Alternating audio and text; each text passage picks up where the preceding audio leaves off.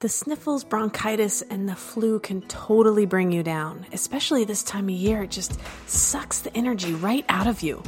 But even if we get something at the pharmacy that kind of heals the symptoms, we can still feel unwell. It's those deeper ailments weighing us down that feel so incurable. But have faith. Earth has no sorrow that heaven can't heal. So, how will you respond to the healing?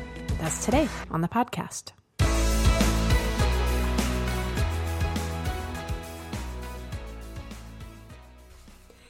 Hey, it's Marisa from the Tower Hill production team. Thank you so much for listening in to our Tower Hill podcast. Whenever or wherever you're listening, we hope this podcast blesses you, and we hope that you feel free to share it with someone that you know so that they'll feel blessed too. Do you ever notice that joy and gratitude go hand in hand, and a little bit of both go a long way? Today, Pastor Jason talks about how Jesus heals leprosy, an incurable disease at the time, but how a response of joy and gratitude actually made them well. Let's check it out right now. We Christians should be the most thankful people on the planet because of what God has done for us. Years ago, when I was uh, a mere high school version of myself, which was a very interesting version of me, I, uh, I went with my best friend to Shea Stadium to go see the Rolling Stones Steel Wheels tour.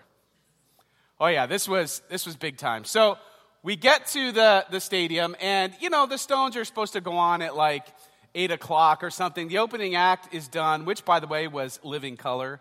So come on, Vernon Reid. Come on, that's so good. So you just wait for, the, for that, for the whole opening act. So then, uh, then everything goes dark, and, you know, we're waiting for the stones to come out. And speaking of stones, there were a lot of uh, baby boomers around us. Not that I know what weed smells like, but dang. I may or may not have been offered uh, something to smoke by a bunch of 40 year olds that were sitting next to us as a 16 year old. Thank you. Thank you for playing. Anyway, we're getting ready for the Stones to come out. And you know what happens when you go to these concerts? It's like it's all dark. They have music coming on the PA system and you're kind of getting excited. And then you look at your watch and it's like, you know, it's 8:20 and they're still not out here. What is going on? And then some sound person hits the kick drum a couple of doom doom. And you're like, "Oh, oh, oh, are they coming out? Are they coming out?" No, false alarm. Of course, this is what they do to you every time you go to a concert because they want to build anticipation. And then all of a sudden, you know, the lights are dark, dark and you hear out of nowhere, if you stop me up, if you stop me up, I'll never stop, never stop, never stop. Right? Mick Jagger comes out and the place goes crazy. If you stop me up, right? We were ready. We were ready for that because we that anticipation had been building and building and building, and that was to see the Rolling Stones, who at the time I thought were so old, and they were like 45, which is so young, right? But then I think about the fact that we come here every week to come into the presence of Almighty God. Think about that for a minute. We actually can enter into God's presence. And for most of us, it looks something like this. Our joy, our joy is, it doesn't seem we're quite jacked up enough to get into the presence of God. We come into Almighty God's presence. And I don't know what it is. I don't know if it's because, maybe it's because we in, in America, we have the blessing of freedom, which means we can worship, we can gather anytime we well please. And maybe what's happened to church in America is that we have become so accustomed to be able to enter God's presence together anytime we want that we completely take it for granted. The yeah buts start to rob us of the joy of entering God's presence. We don't have that kind of anticipation and excitement. Like John hits the kick drum and everyone starts to go crazy because we're about to enter into the presence of Almighty God in our worship together. And what do I mean by the yeah buts? Well, there are a lot of yeah buts that steal our joy. We walk into here and you're like, yeah, I'd be a lot joy- more joyful but things aren't going well at work. Yeah, but things aren't going well in my marriage. Yeah, but things aren't going well in my finances. Yeah, but things aren't going well with my health. Yeah, but I've been coming to church 50 years and I have never felt like I've been in the presence of God. What, what's different about today? Yeah, but I was, you don't understand, Pastor, I was out so late. And I'm just not feeling it, if you know what I mean. Yeah, but. What happens is we stack up those yeah buts and it robs us of the joy and the power of worshiping God together. I feel like if the stones can get that kind of reaction, we should be able to get our hearts full of joy, full of thanks, overflowing. So that by the time we get to church, we just cannot wait to see what God is going to speak right into our hearts. Back in the times of ancient Israel, there literally was a hymn book that they used, and that was the Psalms. One section of the hymn book was all about going into the presence of God. Here's Psalm 100. Shout for joy to the Lord, all the earth. Worship the Lord with gladness. Come before him with joyful songs. Know that the Lord is good. Uh, the Lord is God. It is he who made us, and we are his. We are his people, the sheep of his pasture. Enter his gates with thanksgiving and his courts with praise. Give thanks to him and praise his name. For the Lord is good and his love endures forever. His faithfulness, faithfulness continues through all generations. We should be absolutely jacked up to come in to the presence of God. We should be ready, anticipating that He's going to show up and He's going to transform us from the inside out. But the yeah buts have, have made us feel like our lives aren't quite what they could be. I'd be a lot more happier if I got that, got more money, I got more something, I got, you know, pick whatever your issue is. Like that would mean I would be happy if that would happen. And so there's always something out there, and so you kind of let yourself never be joyful. We talked a lot about this in our Facebook group, didn't we? Those who did the 20 days of thanks. We talked about this over and over again about the difference that gratitude makes in your everyday life. But it's hard to give thanks when you're feeling like your cup is half empty. It really is. It's hard to feel that excitement, that joy, that anticipation when you're feeling like that. There's a great moment where Jesus heals some folks who are sick. And I want to walk through that verse with you because I think in here lies the secret to the joy filled, thankful life. We go to Luke chapter 17. We're going to read verses 11 through 19, but we're going to kind of walk through them like a little journey. We're going to go slowly through these verses. Now, on his way to Jerusalem, Jesus traveled along the border between Samaria and Galilee. That's the first thing to notice. Because if you look at a map, on the left, the quickest way to make that journey is just to go a straight line from Galilee down to Jerusalem. But that's not the way that they go, not because Jesus didn't know the way. He travels along the outside. Why? Because Samaritans and Jews were enemies. And so he and his disciples would have gone around on the border of Samaria. This is important because it puts him in contact with some people that he otherwise might not have been in contact with. As he was going into a village, 10 men who had leprosy met him. So, leprosy back then, it was, you know, leprosy, but also kind of a category of different skin conditions that would have made you ceremonially unclean. You would have been put in this category of leper. And the reason why it matters that Jesus is walking around the border of Samaria is because if uh, leper colonies or leper villages were cast out of society so that they were on the fringe of your border, they would have been a border people because they were not allowed to participate in society because of their uncleanliness. And can you imagine not just the physical pain, but the emotional pain of losing everything and being told you have to move out? and you have to live. You can't participate in life anymore with the rest of these people. It also brought them in, the lepers, in cr- close proximity with Israelites, with Jews. And with stories about Jesus. So they had some familiarity when he showed up. They knew who he was. They stood at a distance, because that would have been custom, because they were lepers, and called out in a loud voice, Jesus, Master, have pity on us. So, what, what do we know already? That they know who Jesus is, they know that he heals. There are stories of him healing others.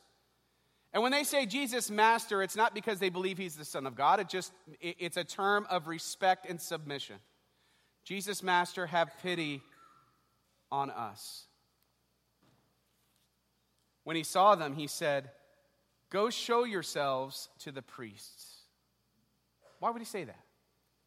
Well, for lepers, the only way you could be declared clean is for a priest to say so. So they could rejoin society. But I find it interesting that Jesus didn't say, okay, you are healed, or didn't do that thing with the mud and his spit and like do some, something else. All he simply says is go. Go and show yourselves to the priest. The healing hadn't even happened yet. But it showed that these lepers had enough faith in Jesus, or maybe they were just out of options, willing to try anything, like I know happens when people get sick.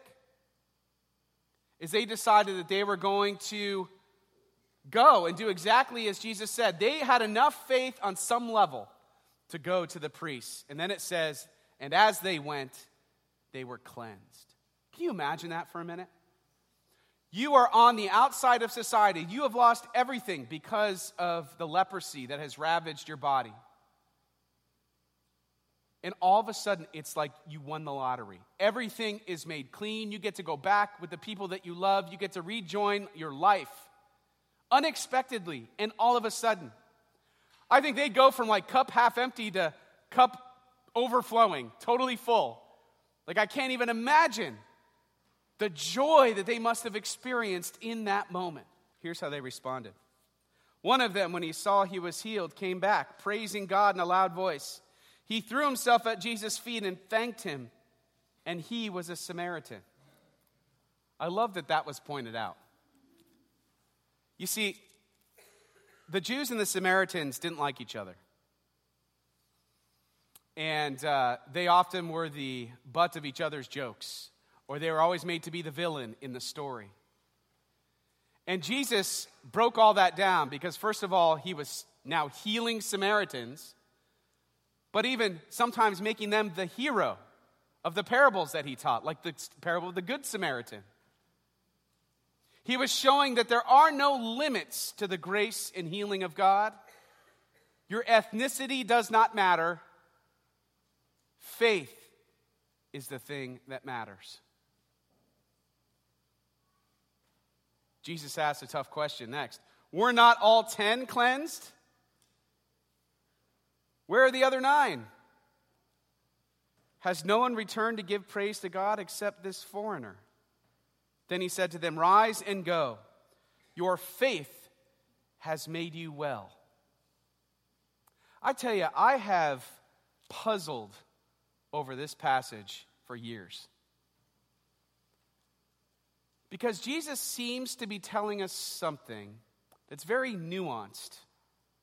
It's in between the lines. It's not so much as what he says, but what he's not saying, what he's implying. And the implication is this that there seems to be a difference between being cleansed and being made well. Both required faith, but there's a something else going on here. In fact, when I looked at the Greek, uh, they're different verbs. He's not saying the same thing twice, he's saying something uniquely different. And I think it's in between the lines here that gets at the root of what it means to live a life of joy. There's an interesting point that Jesus is making. They were cleansed, and then your faith has made you well. Both received the healing and both required faith. What was the difference? The difference was in the people who received it. Here's what I mean. So, when I was a kid at Christmas, uh, you know, just like kids, you're tearing through the presents, all excited. I used to love getting presents from grandma. Grandmas are the best. Grandparents are the best because they give you stuff that your parents would never give you. Remember, they gave my brother, my eight year old brother, like a survival knife, like a Rambo style survival knife. Like, what are you doing? What a bad idea. We immediately took it from him. Anyway, but every once in a while, so we got excited about, about grandma and grandpa's gifts, but occasionally they throw in, you know, something that was sort of a dud, like socks. And, you know, so I, you know, open the presents, you get through them all, and then you open the socks, and it'd be like, uh, like that scene in a Christmas story where you open the sock, you know, unless they were in the room, like, oh, thank you for these socks, they're glorious. Like, totally did not appreciate the socks. However, if I got socks today, I'd be like, yes. Especially if they're like the wool socks, you know, like the real comfy, like those brand new feeling socks. You just don't get that feeling again after they've been washed. So, I mean, you just you put those babies on, it's like, yes, thank you, God, I love these socks. Same exact gift. Same exact gift. Totally different outcome. Why? Oh, All had to do with me. My appreciation of the gift changed the quality of my life in the moment. I went from not appreciating and not caring, and therefore not joyful about it, to appreciating, caring, and being joyful about it. That changed everything. It gave me, it would give me joy as opposed to not caring. What if there were a spiritual version of this? I think about the lepers that they all received the gift, but one came back and gave thanks. And what happened? It changed his joy. I'm not saying the lepers weren't full of joy. We don't know the end of their story. But I do know it was different for the one that came back who praised in a loud voice to God, Thank you, who got before him and said, Thank you so much. And he says, Aha, your faith, that thing, not on the outside, not what he did for you on the outside that cleansed you, something happened and you got cleansed on the inside. Your faith has made you well. I think it's possible to experience the cleansing of Jesus Christ and to not be well. What do I mean? I think you could be a Christian and your sins can be forgiven, and you could still be a miserable person. And you don't live any joy in this life. You know, that's the thing. A lot of people become Christians because they're so worried about the hereafter. I get it. Want to make sure I'm good. But God also gave us this life to live on purpose. He wants us to experience the kind of joy like that leper that returned to Jesus. He wants us to experience that kind of joy. And yes, you could still be, uh, I'll see you in heaven one day, and you could not enjoy this life today. Some Christians have a deficit of thanks. Something's just not quite right. I think, in a, uh, give you an example of this. My father, so uh, you, you know my story, many of you know my story mother, birth father, stepfather. All three have passed. Stepfather, uh, birth father passed this last March of a drug overdose. Um, and he, in his last couple of years, had become a Christian. Uh, he believed in Jesus Christ. And he would watch TV preachers. Like that was his thing. He'd watch TV. That's how he uh, got fed. And he had a Bible, and he would mark up his Bible. And every once in a while, he'd call me and he'd excitedly tell me about something that, you know, Joel Osteen said or somebody, you know, somebody else said. And, and we'd talk about it a little bit. And that was really kind of like the most we would talk about stuff because he was so miserable to be around. He had no joy of the gospel in his everyday life. And I think it's because he didn't have gratitude for his life. His life was a great big disappointment for him. Things didn't work out the way that he wanted. And that robbed him of his joy. That was his yeah, but. Yeah, but if I just had everything perfect in my family, if I just had the career that I wanted, well, then I'd be thankful. And it ruined him. That's why he turned to drugs. He was looking for joy. And that pursuit killed him. And he lost more than his life, he lost his living. He lost the joy of living this life in Jesus' name. Then I think about my mom. My mom, she died very young. She died of cancer. But she was so full of joy. She came to know Jesus, and she somehow would find a way to have joy no matter what. And it wasn't put on or fake because you just can't do that for very long, especially if you're suffering. I remember it was in the last couple weeks of her life. She's in a hospital bed in my aunt and uncle's house. And she said, uh, she asked my sister, she says, Is it hot in here? And my sister said, No, mom, no. And my mom said, Oh, it must be from all the running around I've been doing. My mom was cracking jokes and being joyful. Why? Because she had gratitude for every single minute she had on this earth. And that's the secret. It's not circumstances. You can have a cup overflowing, a cup overflowing life of gratitude and joy no matter what your circumstance. And I think that's what God wants for us. He wants us to be made well. Yes, we've been cleansed, but He wants us to be made well. He wants us to live with this gratitude and joy and thanks because He wants you to share this joy and thanks with the world around you, with a world that is perishing before your eyes. And so, yes, we should come to church. We should be excited about what God's going to do because He's going to show up. We should be excited about the people that He's going to make us become. We should be excited about the joy that He has planted in our hearts because of what He did on the cross.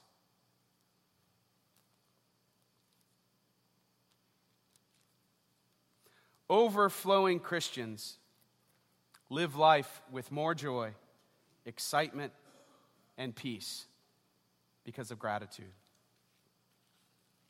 They are made well by their faith. So, what about you? Are you well? It's okay. There are a lot of pressures in this life, a lot of things that steal our joy. So I love that first song. Ain't nothing to steal my joy. It's okay to be where you are, but I don't think God wants to leave you there. I think He wants something better for you. He wants to take you into a life that you've been desiring anyway a life of joy and thanks, regardless of your circumstance. And so I don't know what's going to get you there. Maybe it's serving, signing up for our many mission opportunities a way to kind of get outside of your own head and to serve somebody else. Maybe that will increase your sense of gratitude. Or maybe it's just making that a, a prayer during this season of your life that, that you're thanking God. You're not just going through the laundry list of the yeah buts, of the things that you want God to change. No, you're thanking God for what He's already done and for what you have. Whatever it is for you, and for me, I pray that we all get well soon. Amen.